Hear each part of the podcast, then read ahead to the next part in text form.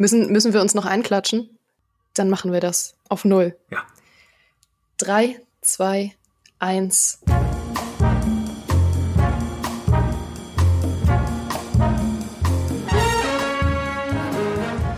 Wie oft bin ich schon durch meine überquellenden Spielebibliotheken gepflügt, habe minutenlang gescrollt, mir hunderte Spiele angesehen, nur um am Ende das Fazit zu ziehen, ich habe einfach nichts zu spielen, in die Küche zu wandern und mir frustriert einen Schokoriegel zu holen.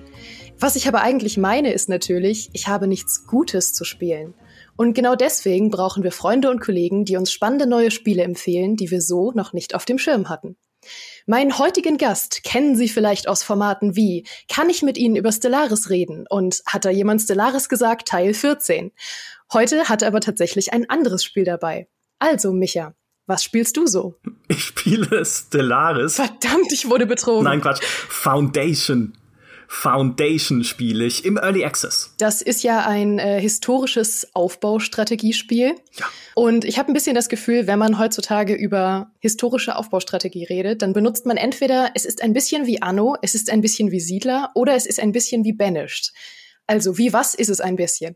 Für mich ist es ein bisschen wie City Skylines. Uh, okay. Foundation hat zwar auch Warenketten wie ein Siedler und natürlich hat es auch dieses Anno-Feeling, weil es einfach so ein mittelalterliches Setting ist. Aber was Foundation für mich so besonders macht und auch jetzt schon im Early Access, ist, dass es so organisch aussieht. Mhm. Also du hast halt nicht dieses übliche Schachbrettmuster oder auch Hexfeldmuster wie in anderen Aufbauspielen, sondern organische Wege, geschwungene Wege. Du weißt äh, so Housing-Zonen zu, wo dann die Häuser kreuz und quer einfach hochgezogen werden von deinen Bauarbeitern.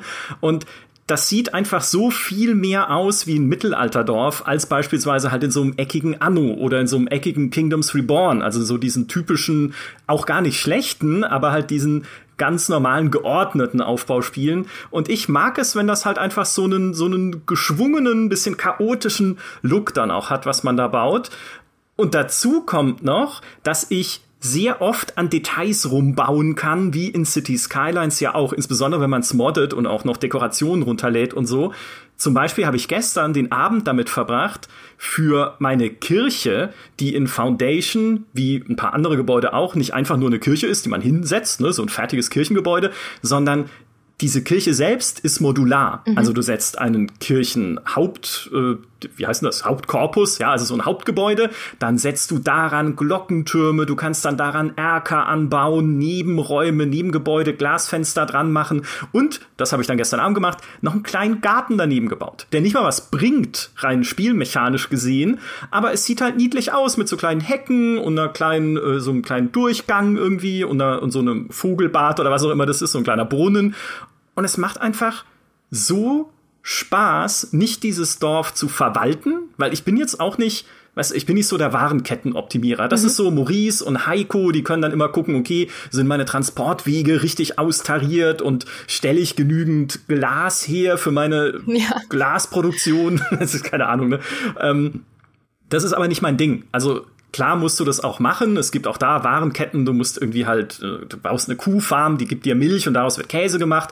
Und dann musst du einen Markt bauen, auf dem der Käse verkauft wird an deine Einwohner, die sich dann freuen und glücklich sind, weil sie Käse haben. Also sowas ist schon drin. Aber das ist mir egal, weil das ist eigentlich so die Pflichtarbeit. Aber was ich eigentlich liebend gerne mache, und das hat mich bei Foundation so total gehuckt, ist einfach dieses Dorf schön zu machen, Bäumchen äh, hinzustellen, diesen Garten anzulegen. Auch dein Rathaus kannst du so modular aufbauen mit Türmchen und irgendwie dann noch, keine Ahnung, das, also man spielt ja dann so mit der Fantasie dann irgendwie noch so den Nebentrakt äh, Trakt für den Landvogt, den ich dann einsetze, die man Aufgaben geben kann. Und das ist, es ist einfach schön. Ich fühle mich gerade so verstanden von dir, weil erstens mal habe ich schon ein paar Mal einen Blick werfen können auf äh, Heikos Anno 1800 Stadt. Und da läuft es mir kalt den Rücken runter, ja. weil er wirklich der komplette Optimierer ja. ist und er ist völlig fein damit, wenn die Stadt einfach aussieht wie Kraut und Rüben. Und ich bin der totale Schönbauer und ich brauche auch, was du erwähnt hast, diese kleinen Geschichten, die man sich so selber baut. In Anno 1800 habe ich immer so Geheimgänge vom, vom Wohntrakt ähm, irgendwie zum Wirtshaus gebaut, in der Vorstellung, dass sich da immer heimlich äh, mhm. abends die betrunkenen Ehemänner rausschleichen und nochmal ins Wirtshaus gehen nach der Arbeit und so. So ein Quatsch brauche ich total. Ja, ich, genau. Ich stelle mir auch vor, wie dann irgendwie, es gibt nicht mal einen Pfarrer in dem Spiel. Du kannst zwar später ein Kloster bauen, in dem auch Mönche sind, aber das existiert alles so also als, als funktionierendes System nicht. Mhm. Äh, aber ich stelle mir auch vor, wie dann abends nach getanem Gottesdienst der Pfarrer oder die Pfarrerin durch diesen Garten schlendern und ihr Tagewerk nochmal passieren lassen. Und also ja, der Kopf spielt, spielt äh, sehr viel mit. Und wie gesagt, Foundation ist ja momentan nicht mal ein fertiges Spiel. Es ist im Early Access, du kriegst es auf Steam und auf GOG für 30 Euro, wo ich sage, das ist schon ein Batzen Geld. Also ist jetzt nicht unbedingt so die totale Empfehlung, wo ich jedem sagen würde, hey, gib sofort 30 Euro aus. Aber wie gesagt, für mich ist es halt äh, tatsächlich das wert, weil es mich sehr persönlich anspricht. Und zum letzten Mal hatten wir uns das ja offiziell angeguckt bei der GameStar im, ich glaube, im Juli 2020. Mhm. Und da hatten wir drei Kritikpunkte so im Wesentlichen. Es hatte ein schlimmes Interface. Es war sehr abwechslungsarm, spielmechanisch gesehen, weil dann immer die gleichen Reiter ins Dorf kommen und irgendwie 50 Milch für den König wollen und sowas. Und man hatte dieses ganze Projekt im Early Access hatte, hatte einen sehr langsamen Fortschritt. Also da hat sich so sichtbar relativ wenig getan. Und wenn ich es heute anschaue, über ein Jahr später, sage ich, ja, zwei Drittel davon treffen immer noch zu, eigentlich so, jetzt mal objektiv gesprochen. Mhm. Das Interface haben sie wesentlich, wesentlich verbessert. Das ist inzwischen viel schöner und funktionaler geworden. Da ploppen immer zu viel kleine Fenster auf, aber ich finde es nicht schlimm. Es ist aber immer noch rein spielerisch gesehen, wenn man sich halt nicht in diesem Basteltrieb ergeht, wie ich es gerne tue, relativ abwechslungsarm, weil es jetzt nicht so 100.000 Gebäude gibt, sondern halt eine relativ überschaubare Anzahl. Es ist auch immer noch ein relativ langsamer Fortschritt in diesem Early Access. Also wenn du in ihre Roadmap guckst, die sie Anfang des Jahres veröffentlicht haben, da stand halt drin neues Interface, das haben sie umgesetzt. Alles andere, was drin stand, nicht. Mhm. Also da sind dann so Sachen drin, wie dass Dorfbewohner auch altern sollen und Familien gründen und dass Kinder geboren werden, was ja perfekt passt zu so einem Spiel. Momentan ist es aber noch so, es kommen einfach Dorfbewohner in dein Dorf, wenn du glückliche Einwohner hast. Also so, die migrieren dann halt quasi dahin und die altern nicht und die sterben auch nicht. Du musst keinen Friedhof bauen. Habe ich trotzdem gemacht, weil man einen bauen kann und er hübsch ausschaut und Klar. dann die, die kleinen Grabsteine platziert neben der Kirche und so. Aber du brauchst ihn halt noch nicht. Und dieser, dieser langsame Fortschritt, das wäre auch was, was man dem Projekt ein bisschen vorwerfen kann. Aber mich stört das überhaupt nicht, weil es für mich halt überhaupt auch nicht diese mega Spieltiefe braucht. Und ich habe gesehen, äh, einerseits dass du mich verstehst, das ist schon mal, das, äh, das gibt mir Hoffnung und Kraft. Und es gibt halt auch, auch. das Spiel hat halt auch einen Discord-Server, wo Leute sagen, dass sie schon über 100 Stunden an einer einzelnen Partie äh, verbracht haben und so viel habe ich noch lange nicht, aber ich weiß und ich verstehe komplett warum, weil es so ein Zen-Spiel ist, weil du einfach zuschaust, wie dein Dorf immer weiter wächst, wie es da wuselt, wie die Bäckerinnen da ihr Brot kneten und backen, ne? Kannst ja auch reinzoomen und den Leuten beim Arbeiten zuschauen, was ich immer gerne mache einfach. Oh, ich lieb's. Beim Arbeiten zuschauen, das Beste, was es gibt. Und es ist, es ist einfach schön dann zu sehen, wie sich die Karte halt langsam füllt mit, mit deinem Dorf und wie du dann auch immer mehr, zumindest geht's mir so halt, versuchst es schön zu bauen. Und das ist jetzt, das Gefühl habe ich zum Beispiel auch bei meinem aktuellen Dorf. Mhm.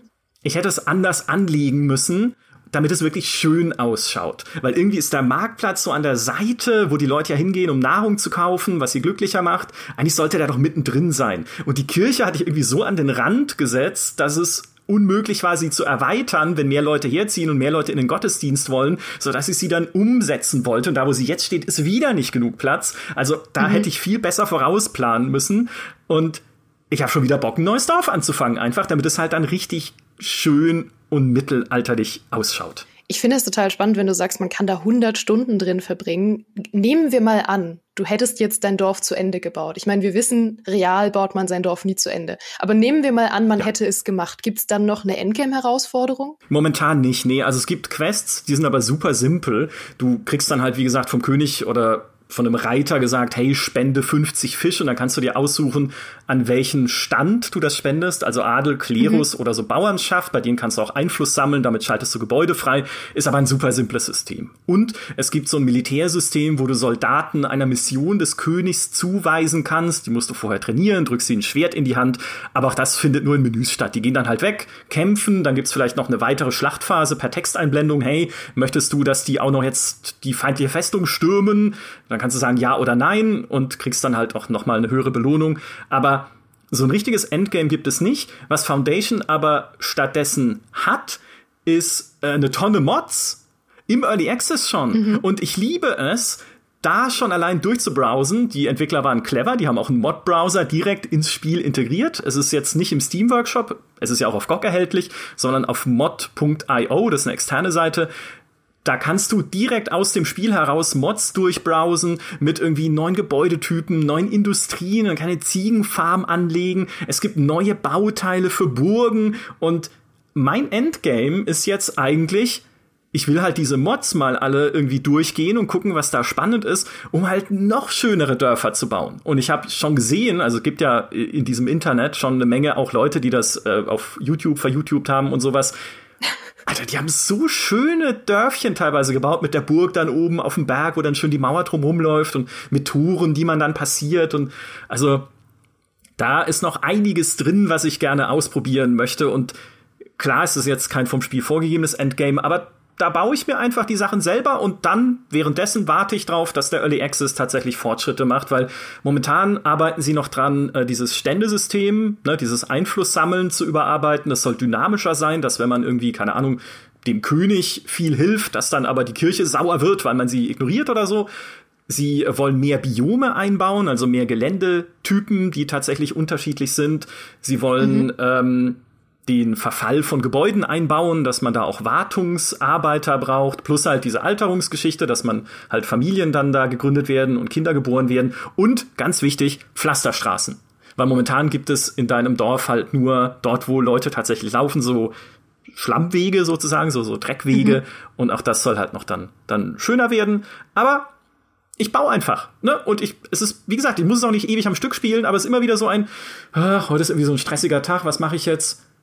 Foundation bisschen spielen, kleinen Garten für die Kirche anlegen, irgendwie. Ich habe jetzt vorhin auch ein bisschen einfach an meinem an meinem Burgfried rumgebaut, bei dem die Soldaten trainieren, da noch eine Mauer drumherum gebaut. Sie haben eine tolle Funktion drin für Mauern, denn die legst du zwar so Ecke für Ecke an, sozusagen. Also wenn man jetzt nichts weiter macht, dann sieht es halt aus wie so, ja, eckig, weil es Ecke. Ne, ne, ne, hm. Mhm. Aber wenn man auf die Mauern klickt, dann krümmen sie sich entsprechend der Punkte, der Mauerpunkte, die du angelegt hast. Und auch dann sieht das Ganze halt einfach organisch aus. Ne? Und nicht so, als hätte man es irgendwie mit dem Lineal gezogen. Deswegen macht es mir auch Spaß, da einfach eine Mauer zu bauen. Auch die bringt nichts, stand jetzt. Also du wirst nicht angegriffen und es ist jetzt auch nicht so, dass, also die erfüllt de facto keinen Zweck. Auch daran arbeiten sie noch. Es soll dann irgendwann ein Schutzbedürfnis kommen für deine Dorfbewohner, dass sie halt dann Mauern tatsächlich verlangen und Soldaten, um sich happy zu fühlen an irgendeinem Punkt. Naja, aber es ist trotzdem schön, dass alles so, so schön, wie, wie so ein Sandkasten, wie so ein Modell. Ich müsste eigentlich eine Modelleisenbahn haben, die passt aber nicht in meine Wohnung. Dafür habe ich so Spiele wie Foundation. Das ist aber auch so ein Satz, den nur Aufbaufans sagen. Oder sie haben so eine tolle Funktion für Mauern. Ja das mit so richtig Leuchten in den Augen. Sie haben so eine richtig tolle Mauerfunktion. Ja. Aber ich verstehe das so gut, weil ich fühle mich ehrlich gesagt auch schnell richtig eingeschränkt, wenn ähm, Aufbauspiele so ein sehr hartes Raster haben, vor allem wenn es nicht passt. Ich hatte das bei äh, Jurassic World Evolution 1. Da fand ich das ganz, ganz unpassend, mhm. weil die ja eigentlich so sehr organische Inseln hatten, auf denen du deinen Dinosaurierpark gebaut hast. Und dann hattest du aber so ein sehr starres Raster und das sah von oben einfach immer wie Grütze aus. Ja, Mut. Deswegen. Mut zur Krummheit sage ich immer, ja. für Aufbauspielentwickler. Ja. Aber dann muss man natürlich auch den Fokus wahrscheinlich von der, von der Wirtschaft rein ein bisschen weglenken, weil dann wird es vermutlich mit der Optimierung und so Wegeoptimierung ein bisschen schwieriger, oder? Ja, die bilden sich halt dort, wo sie sich bilden. Ich kann sie ein bisschen lenken durch Tore. Ne? Wenn ich in Mauern Tore setze, dann müssen die Leute da durchgehen. Mhm. Aber genau, du, du, aber du, du musst halt auch dieses Kontroll, diesen Kontrollzwang ein bisschen aufgeben, den andere Leute in der GameStar-Redaktion ja haben, scheinbar, und das einfach wachsen lassen. Und es ist wundervoll, es ist einfach das schönste Gefühl der Welt, finde ich, etwas wachsen zu lassen. Da bin ich total bei dir. Ähm, ich habe übrigens auch gesehen, dass der Soundtrack äh, unter anderem von den Komponisten von Crusader Kings und Europa Universalis stammt. Ja. Das ist keine Frage. Ich wollte nur angeben, dass ich das recherchiert habe. Wie ist denn der Soundtrack? Zurückhaltend, äh, sehr ruhig bis jetzt. Also ist jetzt nicht irgendwie der. Ich muss ganz ehrlich sagen, ich, ich mochte ihn. Ich habe ihn halt so nebenher laufen lassen, aber inzwischen äh, hau ich mir da einfach Star Trek Musik auf die Ohren, weil das mache ich halt, das mache ich meistens. Irgendwie irgend so ein YouTube Video mit Star Trek Sachen, äh, das läuft bei mir meistens nebenher. Oder ich gucke irgendwas. Das ist ja mein meiner guilty pleasure ist es ja solche auch die Paradox Spiele zu spielen und nebenher ein YouTube Video laufen zu lassen, ein Let's Play oder ein, ja, ein Stream, in dem exakt dasselbe Spiel gespielt wird, nur halt von jemand anders. Wow.